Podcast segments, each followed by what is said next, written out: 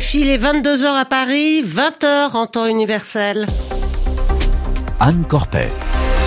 Bienvenue dans le journal en français facile, présenté ce soir avec Zéphirin Quadio. Bonsoir. Bonsoir Anne, bonsoir à toutes et à tous. Le sommet de l'Alliance Atlantique s'est achevé à Madrid ce jeudi. L'OTAN a évoqué les défis croissants posés par la Chine et par la Russie, Pékin a réagi et a dénoncé une volonté de salir la Chine. Le tribunal correctionnel de Bruxelles a rendu son jugement dans le procès des complicités belges dans les attentats du 13 novembre 2015 commis à Paris, en France. Une peine rarissime a été prononcée hier contre Salah Abdeslam, le seul membre encore en vie des commandos terroristes améliorer l'accès aux services des hôpitaux en France.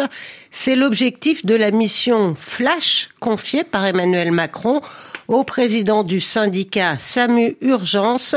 Il a rendu son rapport aujourd'hui. Les Nations Unies au chevet des océans, l'ONU organise une grande conférence sur le sujet.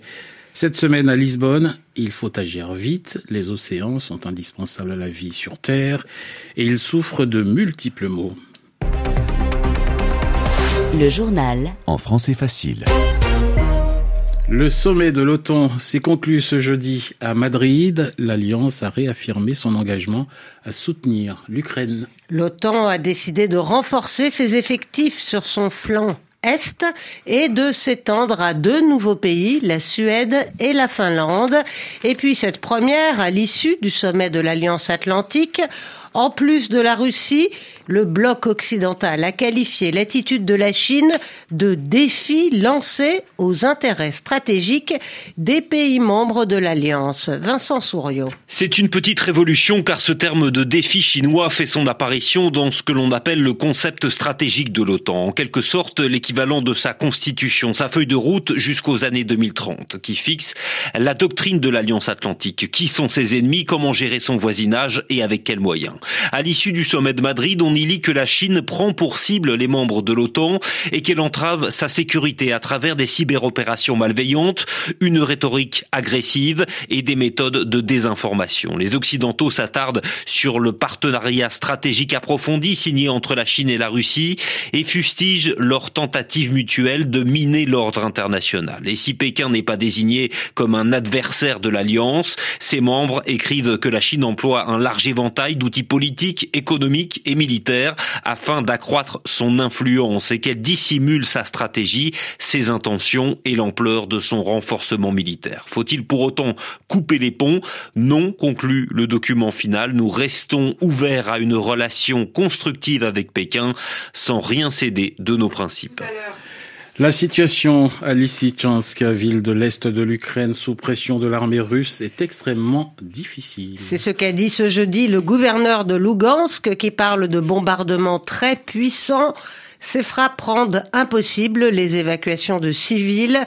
15 000 personnes sont prises au piège dans la ville. Les Russes se sont en revanche retirés de l'île aux serpents, une position stratégique occupée depuis les premiers jours de l'invasion. L'îlot, situé dans la mer Noire au large d'Odessa, était bombardé sans relâche par les forces ukrainiennes qui se sont félicitées de ce retrait. Sept morts au Soudan ce jeudi lors d'une manifestation contre le coup d'État qui a conduit les militaires au pouvoir. Les Soudanais manifestent chaque semaine depuis le coup d'État d'octobre dernier pour demander le retour des civils au pouvoir. Des dizaines de milliers de personnes étaient dans la rue aujourd'hui. Depuis le mois d'octobre, 110 manifestants ont été tués, des milliers d'autres blessés par les forces de l'ordre qui, selon l'ONU, tirent régulièrement à balles réelles sur la foule. Le tribunal correctionnel de Bruxelles a rendu ce jeudi son jugement dans le procès des complicités belges dans les attentats qui ont fait 130 morts à Paris le 13 novembre 2015. Oui, ce procès visait 14 complices présumés des commandos djihadistes auteurs des pires attentats jamais commis en France. La plupart devaient répondre de, participation aux activités d'un groupe terroriste. Le tribunal a prononcé quatre relax, une peine de travail et du sursis pour le logeur de Salah Abdeslam à la fin de sa cavale. En France, Salah Abdeslam a justement écopé hier d'une peine rarissime. Oui, le seul membre encore en vie des commandos terroristes a été condamné à la réclusion criminelle à perpétuité incompressible tout comme cinq autres personnes jugées en leur absence. Cette peine, la perpétuité réelle, créée en 1994, initialement pour les auteurs de meurtres avec viol, torture ou actes de barbarie sur des mineurs, n'avait jusqu'ici été prononcée que quatre fois contre des meurtriers d'enfants. Marine de la Moissonnière. L'espoir de libération est infime, tout aménagement de peine est impossible pendant 30 ans. Au bout de cette durée, l'accusé peut demander au tribunal de lever ce verrou, mais il faut réunir un certain nombre de garanties, notamment de réadaptation sociale, et surtout il faut l'avis des victimes. C'est une peine de mort lente, ont dénoncé les défenseurs de Salah Abdeslam lors de leur plaidoirie. Ces avocats qui critiquent aujourd'hui la lecture du droit faite par la Cour, la Cour qui a estimé que le Français de 32 ans est co-auteur de tous les crimes commis le 13 novembre, les différents lieux des attentats constituant, selon les magistrats, une scène de crime unique, même s'il n'était pas au Bataclan. Salah Abdeslam est condamné comme s'il avait tiré sur les policiers ce soir-là. Un crime passible de la perpétuité incompressible depuis 2011. Ce n'est que depuis 2016, suite aux attaques du 13 novembre justement, que les actes terroristes sont également concernés par la perpétuité réelle. Mais cette loi n'est pas rétroactive. C'est donc par le biais de cette tentative de meurtre sur policiers que la Cour a pu condamner Salah Abdeslam à cette peine, pas pour l'assassinat de 130 personnes. Améliorer l'accès aux services d'urgence dans les hôpitaux français, c'est l'objectif d'un rapport rendu ce jeudi à la première ministre française. Et le rapport a été commandé par Emmanuel Macron au président du syndicat SAMU Urgence France. Il contient une quarantaine de propositions. Il s'agit, dans un premier temps, de permettre un fonctionnement normal des urgences pendant l'été. La période estivale est en effet considérée à haut risque pour ces services indispensables. Perlam On trouve d'abord une mesure phare, réguler les admissions à l'hôpital.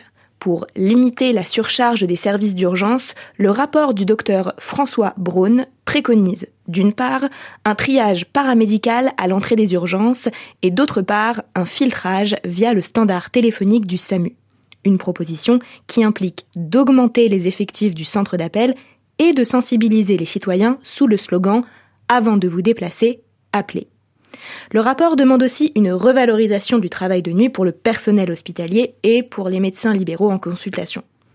Autre proposition, limiter l'accès de certains services aux seules urgences vitales, en particulier la nuit. Cette mesure, provisoire, compte mutualiser les moyens de plusieurs services en un seul site. Elle vise les lieux les plus surchargés, comme le CHU de Toulouse ou de Bordeaux, par exemple. Les Nations Unies au chevet des océans. Pour tenter de restreindre les excès de la pêche, une solution est présentée comme durable, l'aquaculture. Elle dépasse la pêche de, de culture, de capture. Simon Rosé.